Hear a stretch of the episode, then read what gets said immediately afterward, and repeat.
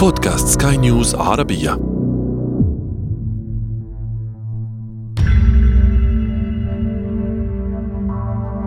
في القرن التاسع عشر أجرى عالم الأنثروبولوجيا الأمريكي سامويل جورج مورتون دراسات مفصلة على مئات الجماجم البشرية التي تنتمي لأجناس مختلفة تنوعت بين جماجم المصريين القدماء والأمريكيين الأصليين والأوروبيين البيض والأسيويين الصفر والأفارقة السود وغيرهم. أظهرت دراسات مورتون وجود فروق في الحجم بين تلك الجماجم. وبعد أبحاث على مدار سنوات طويلة قدم مورتون نظريته. مفادها باختصار أن البشر لم يولدوا من جنس واحد، بل من أجناس مختلفة. ولأن جمجمة الرجل الأبيض هي الأكبر حجما فهو الأكثر ذكاء وتطورا من بقية الأجناس فيما يقع السود في أدنى القائمة علميا كانوا بيصنفوا الناس من الغوريلا للرجل الأبيض. وفي الثاني عشر من مارس من عام 1851 أعلن الطبيب الأمريكي أيضا سامويل كارترايت أنه نجح في التوصل إلى المرض العقلي الذي يدفع العبيد السود للهروب من المزارع الأمريكية. منح كارترايت المرض الذي اكتشفه اسم درابيتومانيا أو جنون الهرب واعتبر أن هذا الاضطراب يمكن شفاؤه عبر إخضاع أدمغة السود الأقل تطورا من وجهة نظره. في حالة خضوع دائم. كانت أبحاث سامويل مورتون وسامويل كارترايت جزءا من اتجاه علمي أخذ على عاتقه إثبات وجود تمايز وفروقات بين البشر بحيث أن تلك الفروقات ناتجة عن اختلاف الأنواع وليس عن تعددية النوع الواحد. وكانت تلك الدراسات جزءا مما عرف لاحقا بالعنصرية العلمية. عنصرية وضعت بشرا داخل أقفاص لعرضهم على بشر آخرين في حديقة حيوان بشرية. كان بيبقى في لوحات مكتوب عليها ما ترموش أكل للناس اللي من الكونجو إحنا أكلناهم خلاص. هذا أنا عمرو جميل أحييكم وأنتم تستمعون إلى بودكاست بداية الحكاية. بداية الحكاية.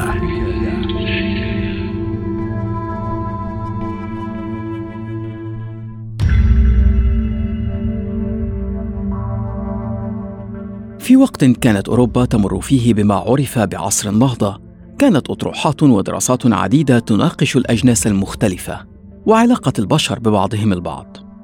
ظهر اتجاه أوروبي يرى أن الرجل الأبيض هو الأكثر تطوراً وضم للغرابة عددا من أبرز مفكري عصر التنوير الأوروبي مثل الفيلسوف الفرنسي فولتير الذي كان دائم السخرية من السود وشبههم بالقردة. والفيلسوف الألماني إيمانويل كانت الذي وضع سلما للأجناس كان البيض في قمته والسود في قاعه وغيرهم الكثير. تقول ضيفتي لهذه الحلقة فرح حلابة صاحبة ماجستير الأنثروبولوجي من جامعة كنت البريطانية إنه بمرور الوقت بدأ الأمر يتخذ شكلا آخر بدخول العلم التجريبي على الخط لإثبات تفوق الجنس الأبيض بناء على الفروقات البيولوجية. الأنثروبولوجي كان أداة علمية بس كمان كانت بتستخدم لأهداف استعمارية اللي هو فهم الثقافة اللي إحنا آه، ممكن نكون عايزين نستعملها بشكل معين علشان نقدر نستفيد بأكبر شكل ممكن. كانوا بيتكلموا فيه علميا إنه آه، إحنا كعرق أبيض إحنا في آخر أو يعني أحسن درجة من درجات اللي كانت بيبصوا على البشر بشكل هيراركل أو أفقي ترتيب معين. بيبدأ من الغوريلا أو بيبدأ من الايدز عامة لغاية الرجل الأبيض. فعلى حسب بقى العرق بتاعك هل أنت من الكونجو فأنت أقرب للغوريلا ولا أنت مثلا إيه قربت علينا شوية؟ آه دي ممارسة واضحة وصريحة بس في ممارسات ثانية زي كتاب وصف مصر مثلا. العلم الاستشراقي كله إن إحنا إزاي نبص للناس كده نيجي إحنا كناس بيضة لبلاد تبان إن هي يعني بين قوسين متأخرة عننا ما نحاولش حتى نحتك أو نفهم ثقافتهم بس نبص عليهم من بعيد ونحاول نوصف إن هما آه، الثقافة البربرية أو الرجعية دي عاملة إزاي. زامنت تلك العنصرية العلمية فترات التوسع الأوروبي الاستعماري وترحيل مئات الآلاف من الأفارقة إلى دول أوروبا وأمريكا الشمالية للعمل كعبيد. ومع تداخل المصالح الاقتصادية كتجارة العبيد وتسخيرهم للعمل في المزارع بالمجان وبوجود العنصرية العلمية ظهر إلى الوجود ما هو أفظع حتى من استعباد البشر. حدائق الأنثولوجي أو علم الرسم العرقي. لعرض بشر غالبيتهم من السود في مستعمرات بدائية لتسلية الجنس الأوروبي.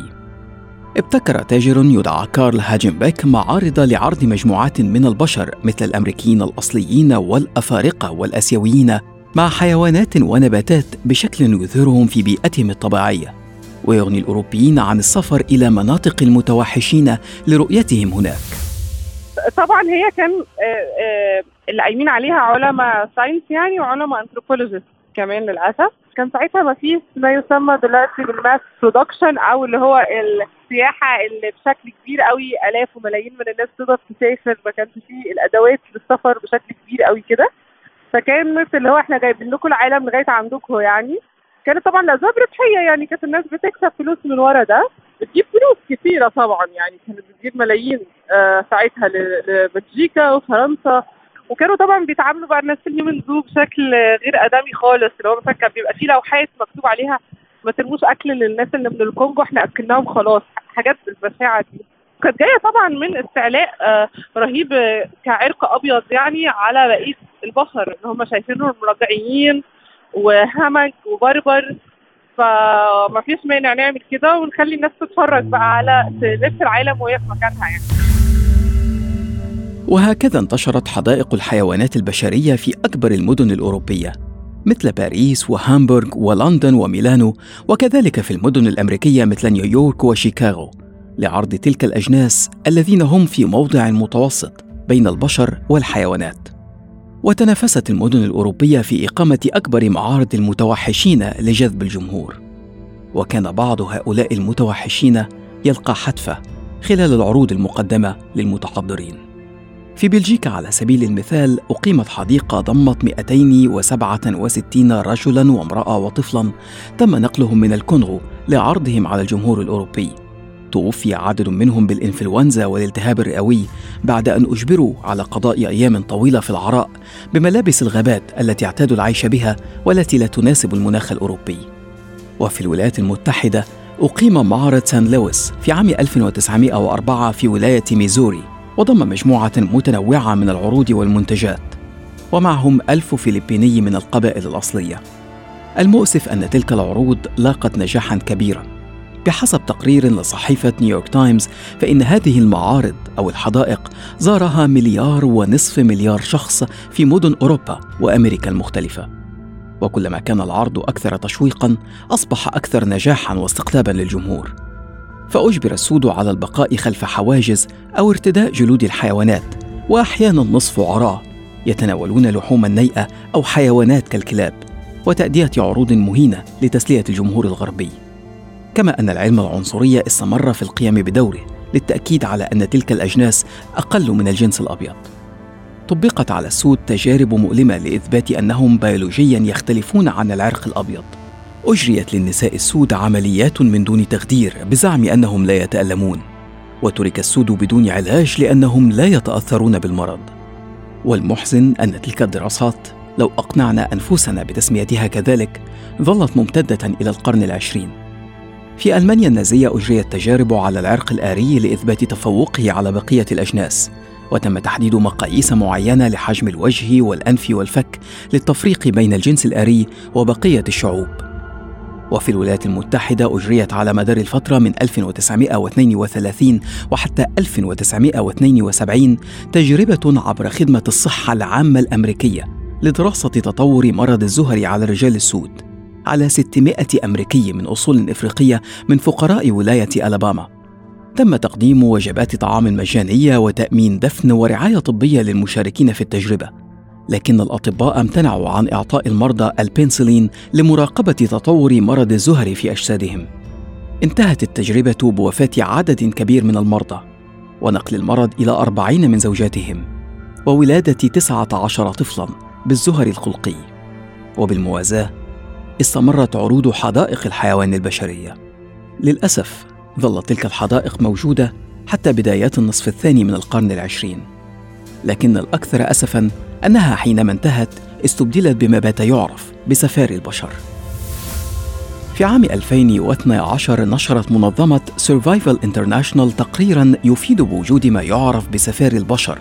الذي ينظم رحلات للسياح إلى جزر الأندمان الهندية لمشاهدة السكان الأصليين لقبيلة الجراو يتم منح هؤلاء السكان الطعام مقابل مشاهدتهم وهم يرقصون نصف عرايا أو يقومون بأنشطتهم اليومية.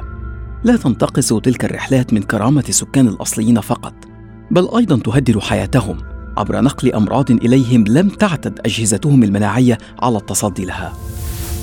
خلال إعدادي لهذه الحلقة صادفت مجموعة من الوقائع المؤلمة والمحزنة التي حاولت أن أختار أقلها إزعاجا للمستمعين. ومع ذلك اتضح لي أني استخدمت كلمات مثل المؤسف والمحزن والمؤلم أكثر من أي حلقة أخرى.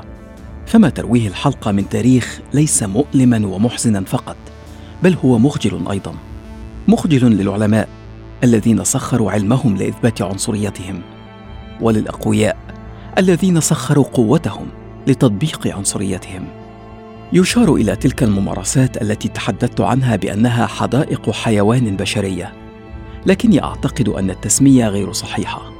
فعلى حد علمي لا يوجد حيوان وضع حيوانا آخر لعرضه أمام حيوان ثالث بدعوى أنه أقل منه تطورا.